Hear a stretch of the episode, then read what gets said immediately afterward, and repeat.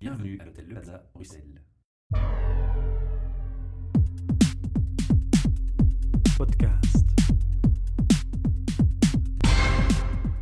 Bienvenue pour un nouvel enregistrement de nos podcasts HR Meetup. Alors non pas depuis le Plaza aujourd'hui, mais depuis les bâtiments de IBA, un projet sponsorisé par Talent Square. Autour de la table, j'ai Frédéric Nolf et Marjolaine Gailly qui va co-animer cette interview avec moi. Merci Michel, bonjour tout le monde. Frédéric, peut-être que tu peux commencer par te présenter Ben oui, bien sûr. Donc euh, bonjour, je m'appelle Frédéric Nolf. Je suis le Chief Human Resources Officer de IBA, société que j'ai rejointe en 2007. Ça fait un peu plus de sept ans maintenant.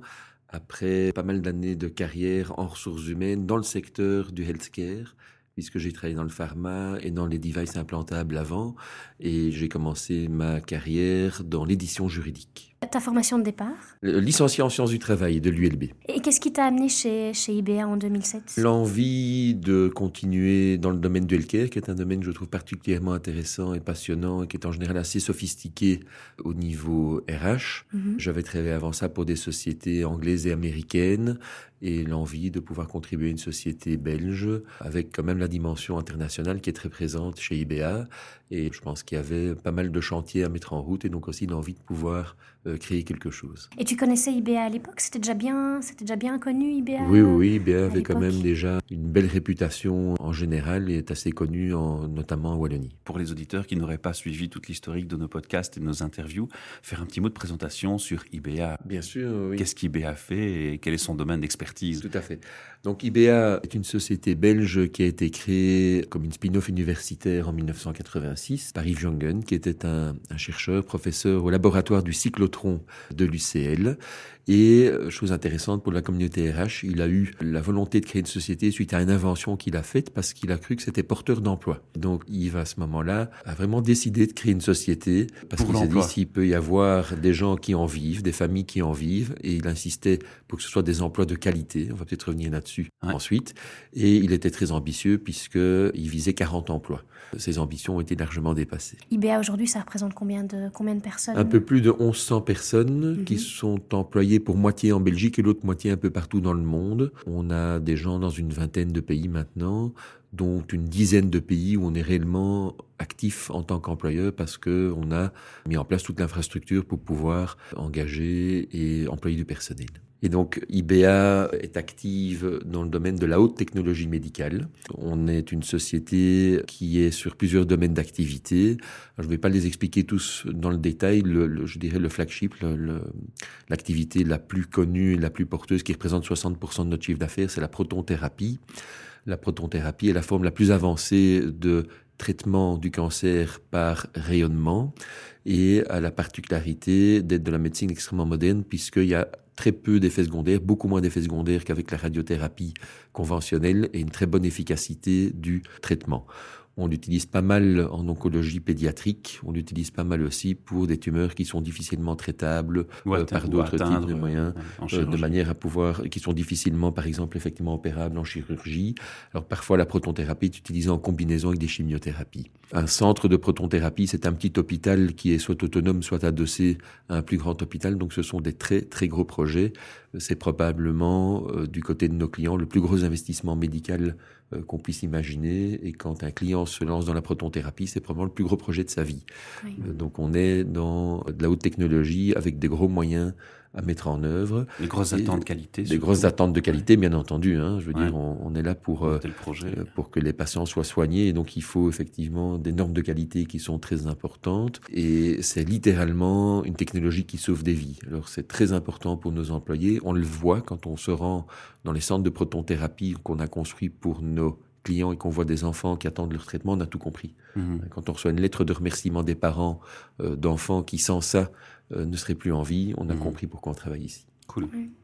IBA est leader de marché dans ce domaine-là, donc on, est, on a plus de 50% de parts de marché dans le monde et aujourd'hui on a vendu 30 centres de protonthérapie dans le monde et c'est un business qui est en fort développement. Donc en tant que leader de marché, on a pas mal travaillé sur des axes stratégiques de manière à développer cette niche et à rendre la protonthérapie plus accessible à un plus grand nombre de patients et de partenaires médicaux dans le monde. C'est cette approche qui vous a rendu leader. On était leader de marché, mais donc quand on est leader dans un marché, ben, il faut le rester. C'est de le rester, mais Voilà. c'est de développer la taille du marché. Mhm. Et donc ici, on est dans un, un marché de niche, puisqu'aujourd'hui, seulement 1% des patients qui reçoivent des, des- des rayonnements ionisants, donc de la radiothérapie, reçoivent des protons.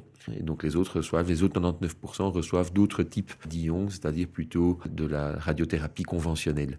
Il y a des études indépendantes qui ont été notamment menées par le gouvernement hollandais qui montrent qu'à terme, notamment en augmentant euh, les preuves cliniques, en diminuant le coût d'accès à la thérapie, on pourra atteindre euh, jusqu'à 17% des patients. Donc on est leader d'un marché qui va connaître une croissance, croissance probablement énorme. très importante. Oui, tout à fait. Et, et depuis, depuis combien de temps Donc, les- plus ou près de 30 sites euh, que vous avez vendus, ils sont déjà en fonctionnement aujourd'hui? Oui, oui. Alors, euh, donc, IBA est une société complètement intégrée. Donc, on fait la recherche nous-mêmes. On a un grand département recherche et développement avec pas mal de collaborations externes, que ce soit avec des universités ou avec d'autres entreprises. Donc, on a un modèle assez ouvert, collaboratif au niveau notamment de la recherche, mais de la production aussi. On est une société finalement assez ouverte qui travaille pas mal avec d'autres sociétés et je pense qu'on va le faire plus dans le futur. Donc on a la recherche et développement, la production, la vente, le marketing, l'installation, l'opération des centres, puisque quand un centre est vendu, nous ne sommes pas nous-mêmes des opérateurs cliniques. Donc quand le centre est vendu à un client, il faut d'abord l'installer. On est dans le gigantisme. hein. Donc par exemple, la semaine dernière, on a sorti un cyclotron. Euh, Pour vous donner une idée, un gros cyclotron pour des gros centres de protonthérapie, euh, ça pèse dans les 200 tonnes. Et euh, l'autoroute E411, euh, qui est tout près de chez nous, a dû être fermer la circulation pendant une heure la nuit pour Oui. qu'on puisse passer avec le camion qui a dû emprunter l'autoroute en sens inverse de manière à pouvoir aller faire demi-tour et partir dans la direction où il devait partir. Donc on est vraiment dans des très très gros En équipements format. de très haute technologie. Et donc nous ne sommes pas des opérateurs cliniques, donc nous sommes présents dans les centres de protonthérapie pour la partie technique. Et donc dans notre business model, on vend du matériel, mais on vend également des contrats de services De maintenance. euh, de etc. maintenance, Mhm. services et opérations, ce qui, d'un point de vue business, évidemment, donne une certaine récurrence à nos revenus. Il arrivait qu'il y ait des années moins bonnes au niveau de la vente de l'équipement, et donc on avait un petit peu des revenus en dents de scie. Tandis que quand on, passe dans un business model où on vend de l'équipement et du service, en général un contrat de service consigné avec un client, c'est pour 5, 10, voire une plus longue période. Ça donne euh, une récurrence et une, visibilité sur les revenus futurs qui permet aussi euh, ben, d'asseoir une société, d'avoir de l'emploi et d'avoir une certaine pérennité dans nos affaires. Tu as mentionné tout à l'heure qualité de l'emploi. On peut Oui. revenir sur cet aspect. Alors des emplois de qualité, on, C'est important, on y je tient, pense, à l'heure on y actuelle. tient chez IBA, c'est important à l'heure actuelle. Il y a évidemment, bon, ce qu'on fait nécessite d'avoir des profils de haut niveau. Mhm. C'est une société avec un, un patrimoine humain qui est important. Il faut attirer des gens intéressants, mais encore faut-il leur donner des choses intéressantes à faire. Et donc, on est très attentif chez IBA que chacun ait un job intéressant avec lequel il sent qu'il peut avoir de l'impact. Et donc, notre taille de société, qui est une société de taille moyenne, le permet par rapport à des sociétés plus grandes. Souvent, quand des gens quittent des sociétés plus grandes pour venir chez nous, ils cherchent plus d'impact. Ils veulent avoir, ils veulent plus au niveau de la prise de décision, ils veulent plus en amont des choses, et on y veille chez BA. Donc, on essaie de créer un cadre dans lequel les talents peuvent Ils sont plus autonomes. peuvent, peuvent avoir une certaine autonomie, un certain empowerment. C'est ce qu'on appelle les emplois de qualité, donc des, des emplois qualifiés, donc avec du personnel qualifié, mais euh, dans la manière dont on travaille, on essaye de pouvoir leur laisser l'occasion de s'exprimer. J'aime dire qu'on engage des gens, entre autres parce qu'ils ont un bon cerveau, et après on essaye quand même de leur laisser l'utiliser. Au niveau des profils chez IBA, on parle majoritairement d'ingénieurs. Oui, on a une grande population d'ingénieurs, avec toutes les spécialités euh, d'ingénieurs qu'on puisse imaginer. De plus en plus de software. Donc, on pense toujours que voilà, c'est du hardware et c'est c'est des, des- des ingénieurs en mécanique, en électronique, on en a, mais de plus en plus en software. On a d'ailleurs quelques très belles réalisations au niveau software, puisque pour faire fonctionner des technologies, ben, il y a énormément euh, de software. Vous développez vos softwares euh, Oh oui, on a une équipe de développement avec des méthodes de développement assez modernes d'ailleurs. On a changé nos méthodes de développement en software pour aller vers quelque chose qui est un petit peu plus euh, flexible et plus dynamique que des méthodes traditionnelles. Vous avez donc un-. Vous avez donc une deuxième branche de, de, de profil plus dans l'informatique alors Oui, on a, on a réellement des profils de développeurs et des, des gens de talent.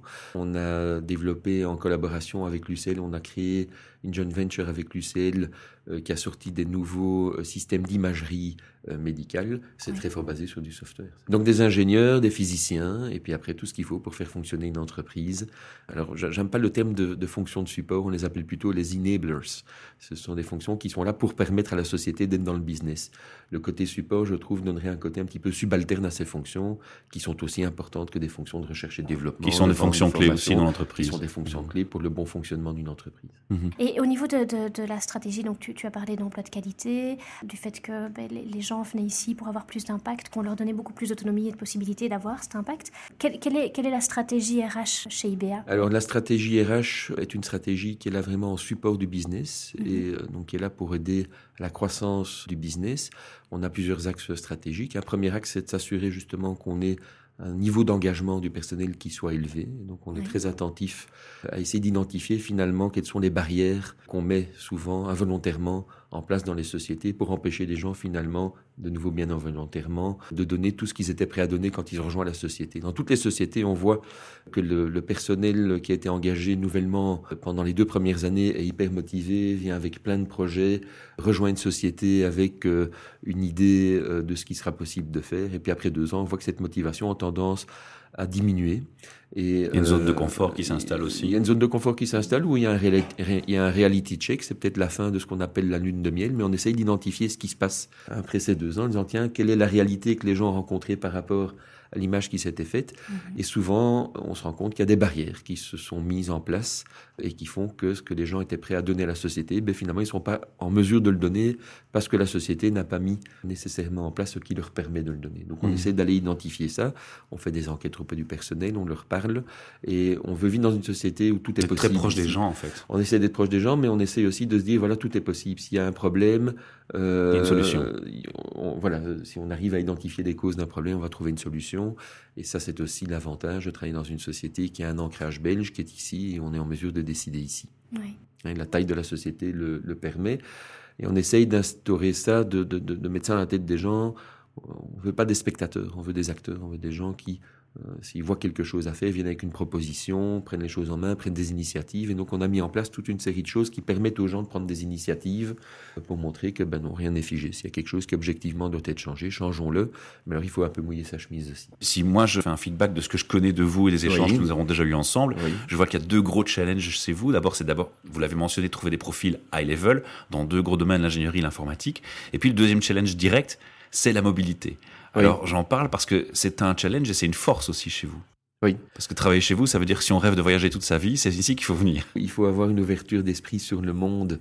Et effectivement, si on rêve de travailler, on peut réaliser ses rêves chez IBL. On n'est pas non plus une agence de voyage ou un club de vacances. J'exagère euh, volontairement. Parce que bien compris. Les gens qui voyagent beaucoup savent à quel point ça peut être difficile aussi. Mais effectivement, on a du business qui est partout dans le monde, de plus en plus en Asie.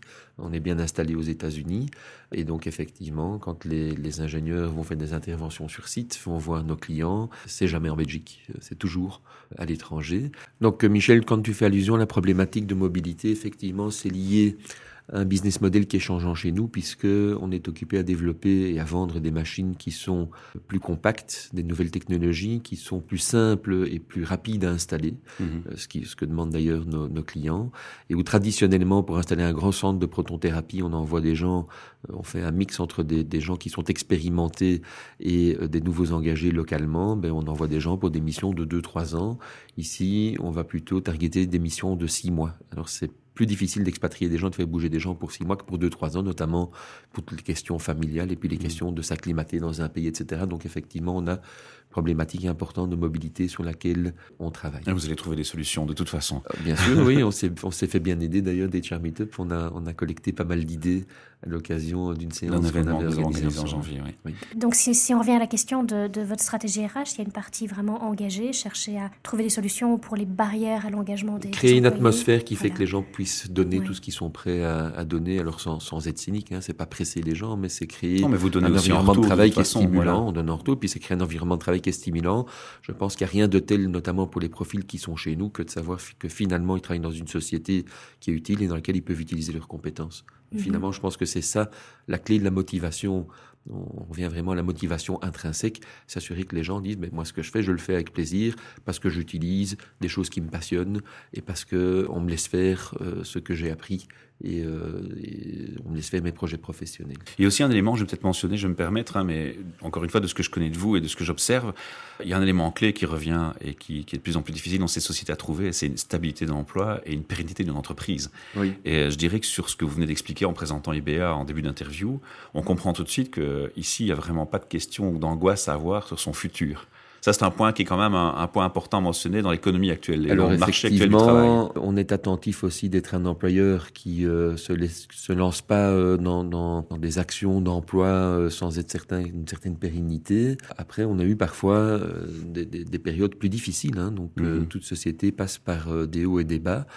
ici, on est en phase ascendante. Mais votre position sur le marché vous rend les reins solides. On, a, on est une société qui, est, qui est solide, mais comme toute société, à un moment, on peut être, on peut être sujet des revirements et donc euh, on doit rester prudent. Mhm. Euh, je pense que les sociétés, quand elles ont l'occasion d'engager, doivent toujours se poser la question de savoir si euh, c'est pérenne et si, quand on, attire des gens, mais si c'est pour quand même leur donner une certaine visibilité et pas, pas être dans un feu de paille d'emploi. Je pense que les sociétés qui, sont, qui engagent très facilement licencient très facilement aussi. Donc on reste toujours ici très prudent avant de créer une fonction. On réfléchit quand même à savoir si c'est une fonction dont on a besoin sur du long terme. Oui, tout à fait. Alors au niveau de la stratégie, RH, donc il y a, cet aspect d'engagement, il y a un aspect de support à la croissance, où clairement on est occupé à réfléchir notamment euh, sur les adaptations organisationnelles qu'on va devoir faire au fur et à mesure qu'on grandit, comment ne pas se laisser avoir par la croissance qu'on génère dans le marché, être certain que l'organisation est capable de délivrer à un plus haut niveau.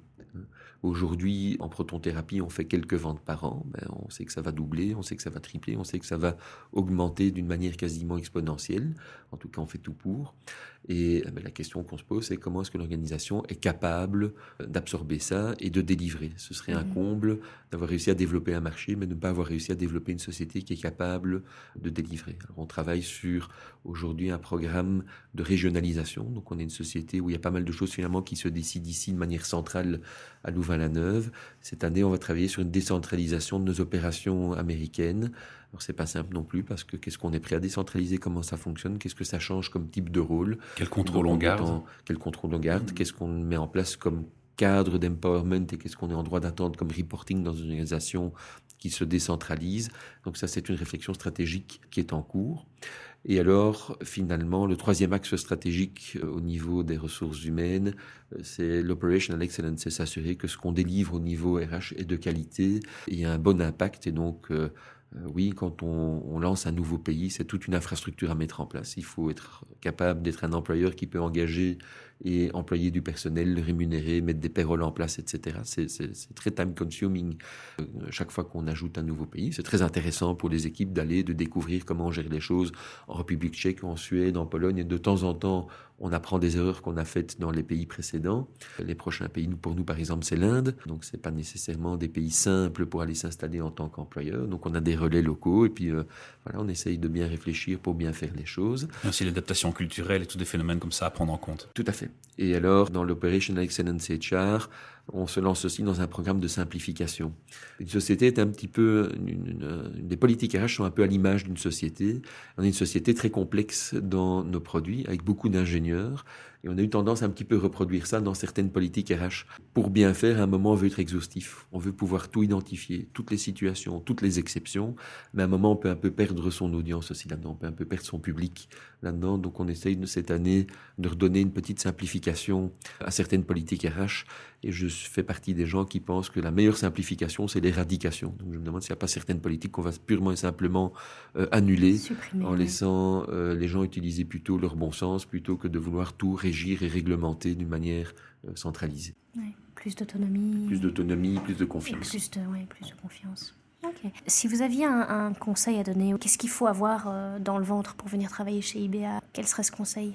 Forcément, beaucoup de passion. Que c'est la clé. Hein. Et on la sent d'ailleurs. On est venu aux portes ouvertes ici, on l'a senti directement. Oui, oui, ah, c'est fantastique. Hein. Quand on fait les portes ouvertes, on croule sous les volontaires euh, qui, qui, veulent être là pour accueillir les visiteurs, faire les visites, expliquer comment fonctionnent nos technologies. Donc, euh, beaucoup de passion, beaucoup de patience aussi, parce qu'une société qui se développe, il y a des choses qui vont bien, il y a des choses qui prennent plus de temps temps à se mettre en place, plus de mhm. temps que ce qu'on espérerait, un état d'esprit positif.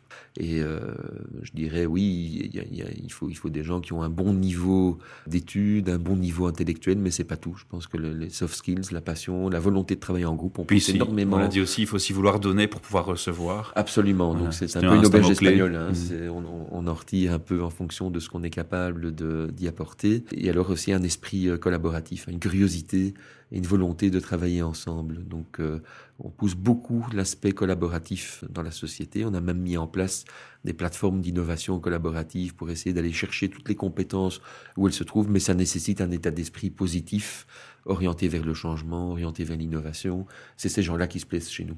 Super. Et des gens qui ont des valeurs aussi. Ce qu'on fait de nouveau, ça sauve des vies. Et, euh, ça le côté sociétal est important. Le côté sociétal est important. On se lance aussi dans des programmes environnementaux actuellement, parce qu'on se dit, voilà, ce qu'on fait est très utile, mais si on est capable de le faire en réduisant notre impact sur l'environnement, on va le faire de cette manière-là.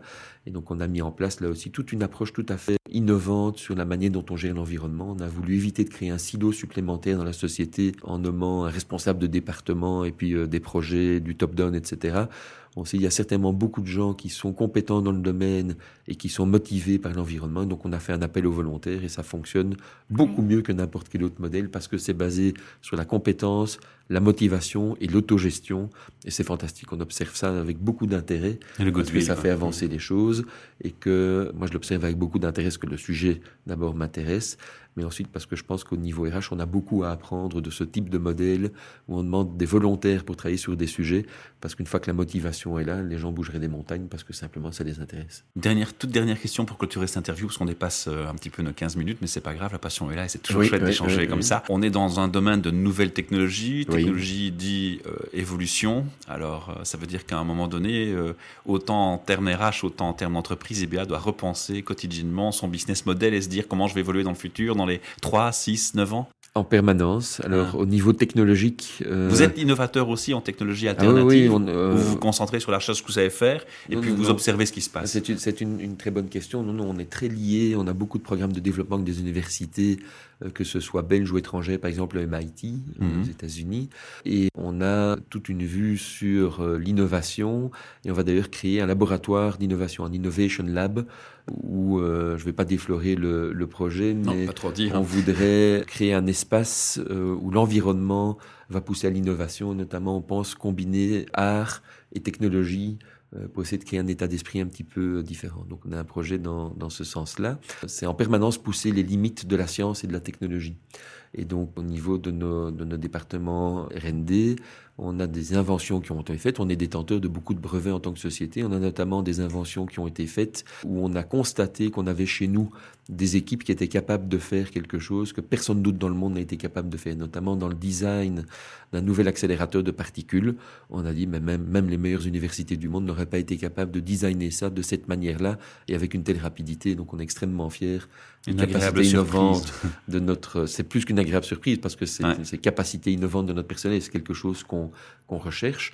Et effectivement, cette innovation, on la retrouve au niveau technologique, mais aussi au niveau euh, gestion de la société, au niveau euh, process et au niveau RH. Et effectivement, on est en réflexion permanente sur ben, qu'est-ce qui, d'un point de vue technologique, va changer la société. On pense beaucoup aujourd'hui euh, à la digitalisation de la société.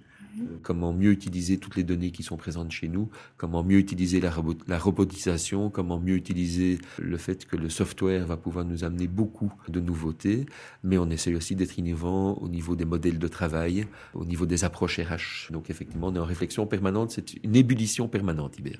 Ce qui me permet de clôturer avec euh, le mot-clé, challenge. Je crois que des challenges, vous n'en manquerez pas. Oh ben non. Et euh, les étudiants en ingénierie euh, qui nous écoutent, ben, on les invite à, vous contacter. Ils sont bienvenus. Voilà. Ils seront Je crois qu'ils ont, ils ont de quoi s'épanouir ici. Tout à fait. À bientôt. Merci. Merci beaucoup. Merci Michel. Merci. Vous en prie. Podcast.